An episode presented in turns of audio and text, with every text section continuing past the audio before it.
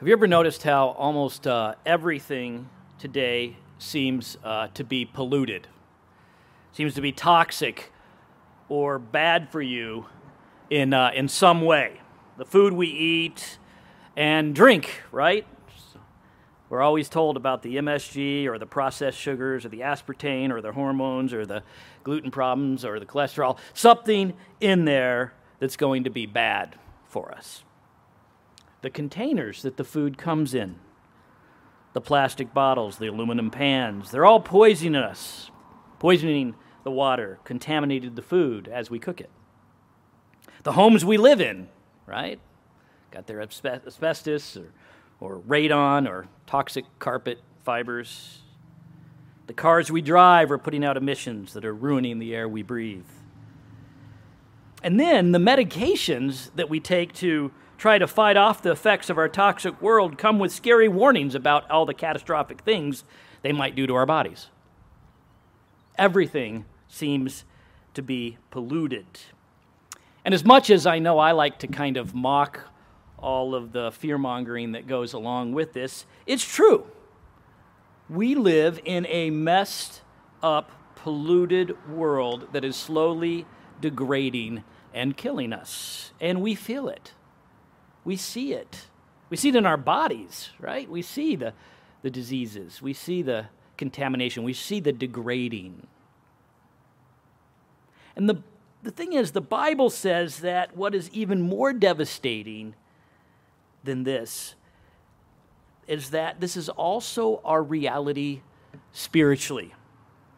We live in a spiritually toxic world of impurity and filth and immorality all around us. It's everywhere, coming through our TVs and our phones, just pumped in to our homes, into our lives.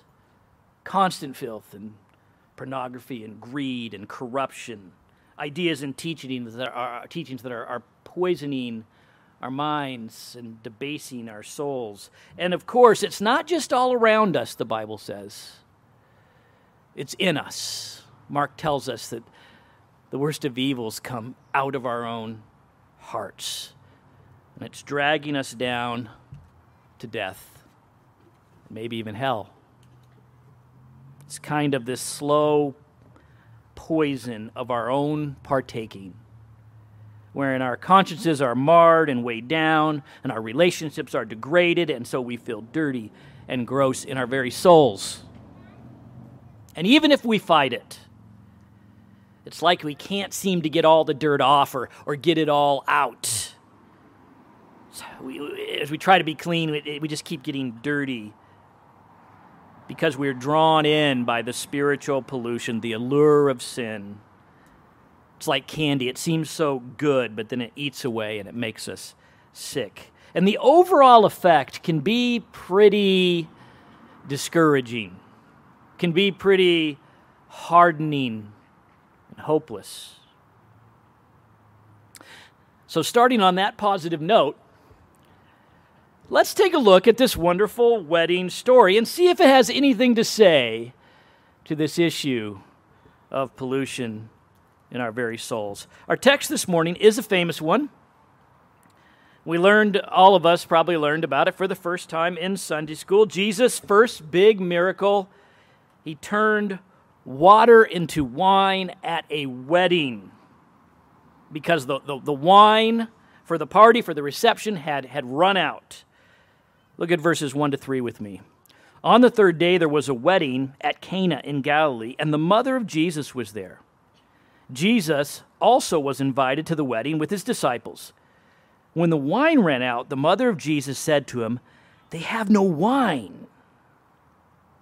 Now, it's hard for us to catch the, the drama here, but culturally at the time, this is a very big deal. This is a wedding disaster. Now, as a pastor, I've uh, done a lot of weddings, and I can tell you uh, a lot of things can go wrong. There can be a lot of disasters that happen at weddings, and you guys all know this because you have YouTube or whatever. You can just put in wedding disaster and see, right? The, the dresses flying up and the hair catching fire and the whole wedding party getting blown away in a storm or, you know, somebody drinking too much and making terrible toasts at the reception, you know, that kind of disaster. They happen. If you're getting married soon, don't, don't worry. I tell you like 51, 52% of the time they go great. But in this wedding, something really has gone wrong, and it's a big problem.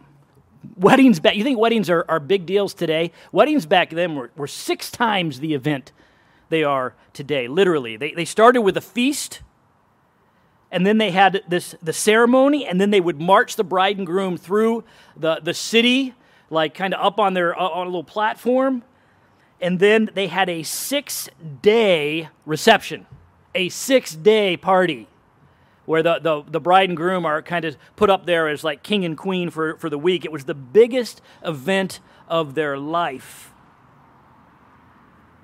And this wedding party had barely gotten started, and they are out of wine.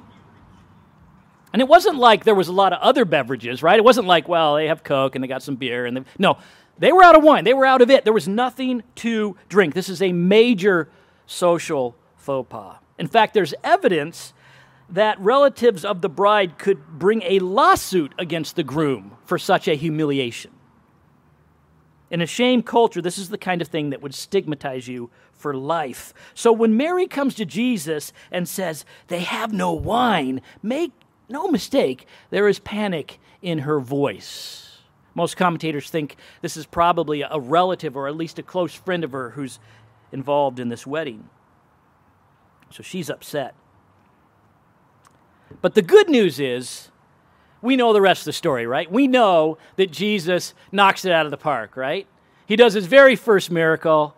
He changes the water into wine. He saves the whole wedding, the whole party. And the disciples are so impressed that you get to the end of the story, and it says this in verse 11 and his disciples believed in him. The first signs of their belief. Remember, this is early on. So the point is clear. The story of, of the story is that we should believe in Jesus because he does incredible miracles like God, right? That's the probably how I heard it in Sunday school, and it it's true. But uh, that's actually not the end. It would be a short sermon. We can't stop with that because there's so much more for us to actually learn here. Yes, in a way, this sermon does operate, uh, this, this text does operate at a very basic level. According to John 20, 31, the very purpose that John records all the miracles of Jesus is so, so that people will know that he's the Christ, the Son of God, and believe. And that's exactly what happens here. But note the end of chapter 2. This is how we know that there, there must be a little more. Look, note the end of chapter 2, verse 23. Now, when he was in Jerusalem, that's Jesus, when Jesus was in Jerusalem at the Passover feast, many believed in his name when they saw the signs that he was doing, when they saw the miracles. But Jesus, on his part, did not entrust himself to them because he knew all people and needed no one to bear witness about man, for he himself knew what was in man. You see, this event is not merely demonstrating that Jesus is powerful so as to, you know, induce belief. And that's the end of it, because Jesus doesn't even trust such faith. What I like to call magic trick, miracle faith. He doesn't even trust it. He knows the sinful heart of man needs more, needs a deeper faith. So the question then is what is the purpose of this event? And I'm going to suggest to you that it's deeper than an exhibition of power to induce belief. And we see this in the first, this, this extra depth, we see it in the very uh, response of Jesus' mother in verse 4. This is the first clue we get. Look at verse 4. And Jesus said to her, So she said to him, There's no wine. And Jesus said to her, Woman, what does this have to do with me? It's a strange exchange. At first, it seems like Jesus is being a bit uh, rude to his mother, like she's dragged him to this wedding and now there's this wine problem, and she's dragging him into it, and he's like, Woman, what does this have to do with me? But we need to note, note two things. First, the Greek word for woman here is, is more like the word ma'am. It's a pretty courteous term. He's not being disrespectful. And note that Jesus is actually posing a question to her. Let's read it again. Verse 4 And Jesus said to her, Woman, what does this have to do with me? Look at the rest of the sentence. My hour has not yet come. Now, the word hour is a, uh, a pretty important term in the Gospel of John. He's saying, What does this have to do with me and my, my hour? I want us to trace it. Grab your Bibles. Let's look at the term hour in the Gospel of John real quick. Chapter 8 is the next occurrence of it. Chapter 8, verse 20. This is what it says in chapter 8, verse 20. These words he spoke in the treasury as he taught in the temple, but no one arrested him because his hour had not yet come. Now go over to chapter 12, verse 23. And Andrew and Philip went and told Jesus, and he answered them, The hour has come for the Son of Man to be glorified. And skip to verse 27. Now in my now is my soul troubled, and what shall I say? Father, save me from this hour. Now go to chapter 13 verse 1. And before the feast of Passover, when Jesus knew that his hour had come to depart out of this world to the Father. And finally, chapter 17, verse 1. When Jesus had spoken these words, chapter 17, verse 1, he lifted up his eyes to heaven and said, Father, the hour has come. Glorify your Son, that the Son may, be, may glorify you, since you had given him authority over all flesh to give eternal life to all whom you have given him. So, what's the hour about? What's Jesus' hour about? What's it pointing to? His hour is the cross. He's looking forward to that hour, the hour of his, uh, of his death and resurrection. He's saying to her, What does this have to do, this event, with my dying at the cross and my resurrection? He's not saying this because he doesn't understand. He's saying this because he wants her to ponder the significance of this moment. John himself will strengthen such an interpretation of this verse with his editorial note. Go back to chapter 2, the story, and note in verse 11 this little thing that John says at the end of this. After Jesus turns the water into wine, he says, This, the first of his signs Jesus did at Cana in Galilee, and manifest his glory. He tells us this is a sign. Now, what does a sign do? A sign isn't about itself, right? A sign points you forward to something. A sign tells you, like, oh, Seattle this way. It's not about itself, it's about pointing you forward to something more. It gives us directions to something more. And the more here is, is Jesus' glory. It, says that it's going to manifest his glory, it's going to show us his glory. So, this simple water to wine miracle points us forward to the cross and shows us something of Jesus' glory in it. It reveals something about the very nature of his work at the cross. This is the question we're supposed to ask as we come to this text. We're supposed to ask, what does Jesus turning water into wine at a wedding teach us about the significance of the cross and his resurrection? What does it teach us? Now, before we answer that question, I want us to note a little principle that's being shown to us here that's very important, an interpretive principle. And it's simply this the meaning of Jesus' miracles don't really lay in the miracle themselves or the miracle itself, but in how that miracle relates and reveals to the, the cross. The miracles aren't about themselves, they're actually teaching us about something about Jesus' work, his saving work. If we forget this, we end up with all kinds of weird applications. For instance, you take this miracle water into wine at a wedding. What's the point? Jesus turns water into wine. Thus, Jesus loves wine and a good party. Christians need to relax. Or Jesus turns water into wine. Jesus is our provider in times of need. May be very true. I don't think that's what this is about. Jesus turns water into wine uh, and solves this terrible social crisis. He's our social crisis intervener. Jesus turns water into wine. Well, he saved their marriage. He can save yours.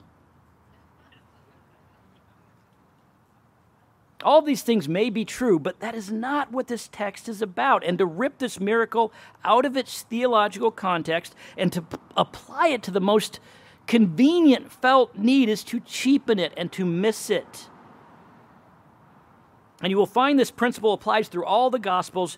Jesus' powerful miracles must be understood in light of the cross. They must never overshadow it as an act in themselves. And we're terrible about this in today's Christianity. We love magic trick miracle Christianity. We love to apply these miracles in that way. There are whole ministries that, look at them, you would think that the central thing that Jesus is about is feeding the hungry because, hey, look, he fed the hungry in this miracle. Or he's about healing because, look, he healed people. Or he's about helping the poor because he did, and he did it miraculously. All those things are true. The problem is, is that when we make these things central, they become the very basis of our faith, and it's the kind of faith that Jesus doesn't trust.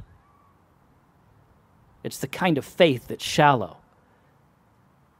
We must not have miracle, magic trick Christianity. Okay, back to the actual meaning of this particular miracle and how it relates to the cross, how it reveals the nature of his work there. Well, we see it in the t- these two main images, these symbolic elements in this text. And the first is the wine. John, throughout this book, demonstrate that, demonstrates that Jesus is the fulfillment of all kinds of Old Testament images and institutions. And because of that, he's ushering in the Messianic age. So he shows how he fulfills the law. John will show how he fulfills the temple, how he is the cleansing water, how he is the bread of heaven, how he is God's glory come down, the Shekinah glory, how he is the vine and the branches. All these are images from the Old Testament the light, the good shepherd. All these things he's going to show that Jesus fulfills and that they, they, they bring in the messianic age, and thus Jesus is the Messiah. That's what John is going to do. And the wine here is no different.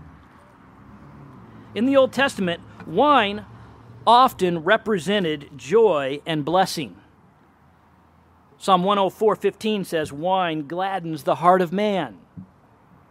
There are passages in Judges where the vine is personified and it speaks and it says, "Should I leave my wine which cheers both God and man to go have sway over the trees? The wine that cheers God and man." And judgment is often expressed in the taking away of wine. Read Jeremiah 48. Gladness and joy have been taken away from the fruitful land of Moab. I have made the wine cease from their presses.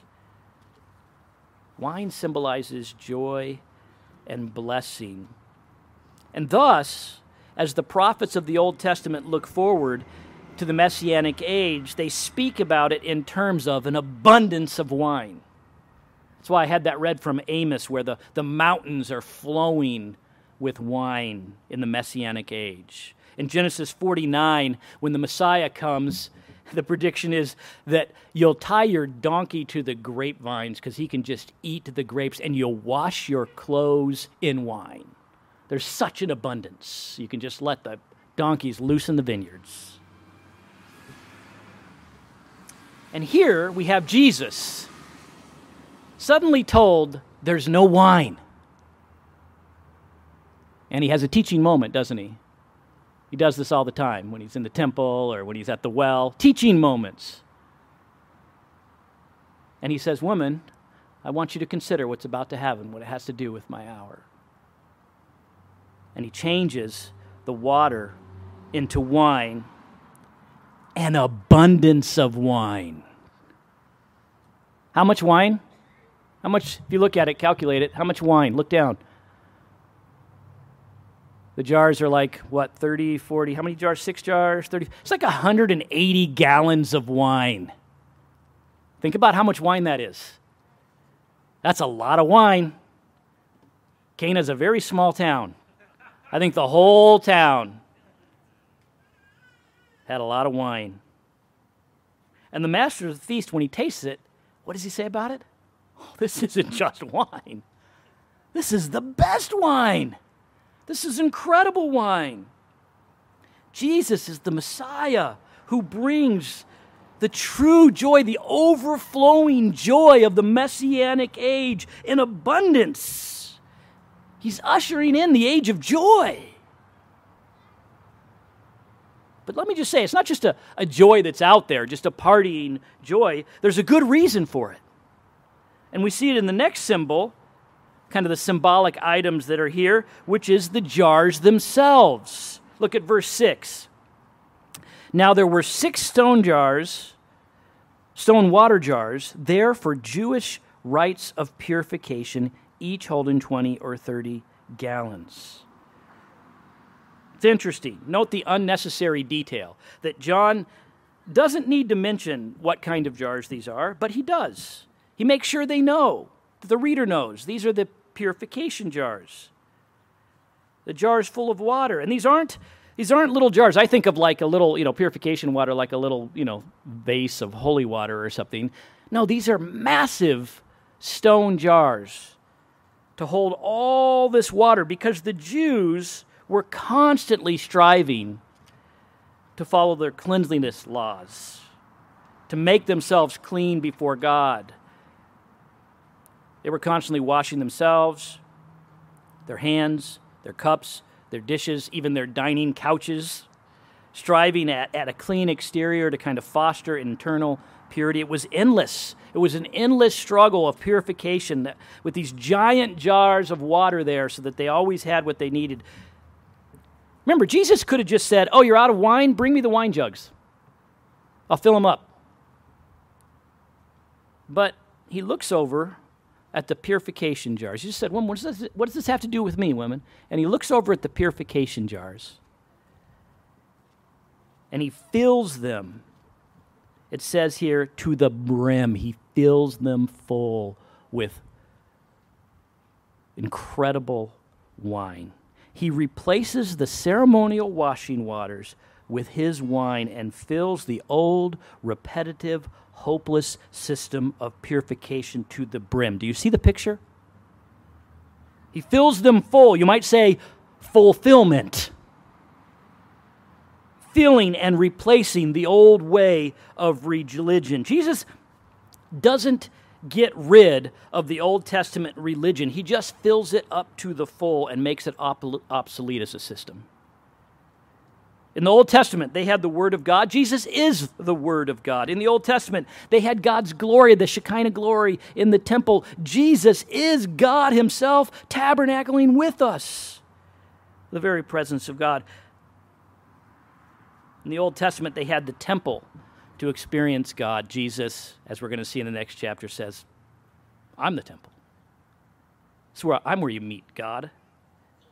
In the Old Testament, they struggled to keep the law he says, I didn't come to abolish the law, but to fulfill it.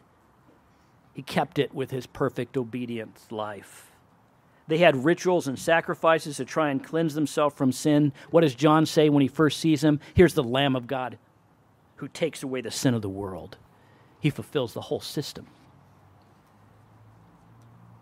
Now, when we get hold of this, we can answer Jesus' question about this water to wine event and what it has to do with his hour, what it reveals about his work at the cross, how it shows, in a sense, his, his glory, his awesomeness. And the answer is he brings real purification. The real, total purification that we need. You see, the Lamb of God, as he hung on the cross and died for the sins of the world, in that moment, he brought final and full pur- purification for you and for me, for all. It was the moment our souls were washed clean that we may be known before our God. And thus, it really does bring absolute joy, pure joy. Like the joy of a, a wedding celebration with the, with the best wine. This is what this water to wine at a wedding event is about. And if you think I'm stretching it, flip over to chapter 3, verse 25, where John reinforces this idea. Listen to this. Now, a discussion arose between some of John's disciples and a Jew over purification. Rabbi, he who was with you across the Jordan, to whom you bore witness, look, he is baptizing, and all are going to him. John answered, A person cannot receive one thing unless it is given to him from heaven. You yourselves bear me witness that I said, I am not the Christ, but I have been sent before him. The one who has the bride is the bridegroom, the friend of the bridegroom who stands and hears him, rejoices greatly at the bridegroom's voice. Therefore, this joy of mine is now complete. Hmm. We have a baptism, washing, bridegrooms, brides, joy, rejoicing. Jesus is the new bridegroom bringing to his bride a baptism that is better than John's. It's not mere external washing of water, but a cleansing of the soul, like the new wine filling up the purification jars to the brim, so that John's joy is complete. It's interesting. The world offers or tries to bring a, a certain joy and delight with its pollution, doesn't it? That's what it's offering you. Go after this. Go after this pornography. Go after this perversion. Go after this pollution. And, and, and you'll have this delight, the delight of evil, the delight of the forbidden. And it's something we know that it's, it's temporary, it's right there. You can have it right now. And it seems so good. But of course, its joy is, is surface and it's and it's shallow and it quickly spoils, rots us from the inside. No, true joy is in purity, not pollution. It's in being washed and made clean. The world offers it in sin. Religion offers it, doesn't it? But it offers it in works, in rituals that you can never do enough, and it's hopeless. No, pure joy, the cl- joy of cleansing only comes in Christ Jesus through his cleansing at the cross. That's what our soul is yearning for. That's the joy you really want and need. This is what Christ offers. And, and it's interesting, the world offers it now and then it's gone. But Jesus offers it in Him, and when does it come to its full fruition? In heaven. Something we wait for, and it's beautiful. And I think it's hard for us to grasp the, the kind of this kind of purity that, that brings such joy because we're all born into sin. At our most innocent, we're contaminated creatures. All we ever know is dirty souls surrounded by a toxic world, just layers of scum building up on us. But if we knew what it was like to the fullness of the purity that we receive in Christ in heaven,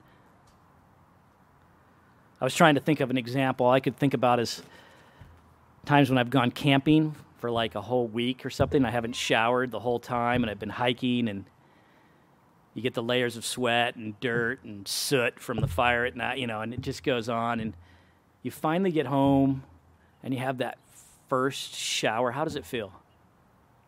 It's like incredible. You're just like, ah, oh, the layers. You stand there in the shower and soak it in. Picture that just a billion times over in heaven. complete purity from the inside out in our lives, in our relationships, in the new heavens and the new earth. That's joy. And we need to believe that. You need to remember that, young people, when the world is offering its, its, its delight in pollution that's empty. True, perfect, complete purity is the only place of real joy, and it only comes in Christ. I can't wait for it. And you can trust Him, and He will cleanse you for eternity. Let's pray. Father, we thank you that we don't have to fall to this toxic world and we don't have to be hopeless before our religious efforts to cleanse ourselves. That your Son has given his perfect, pure life to make us clean. May we know that joy, Lord. Amen.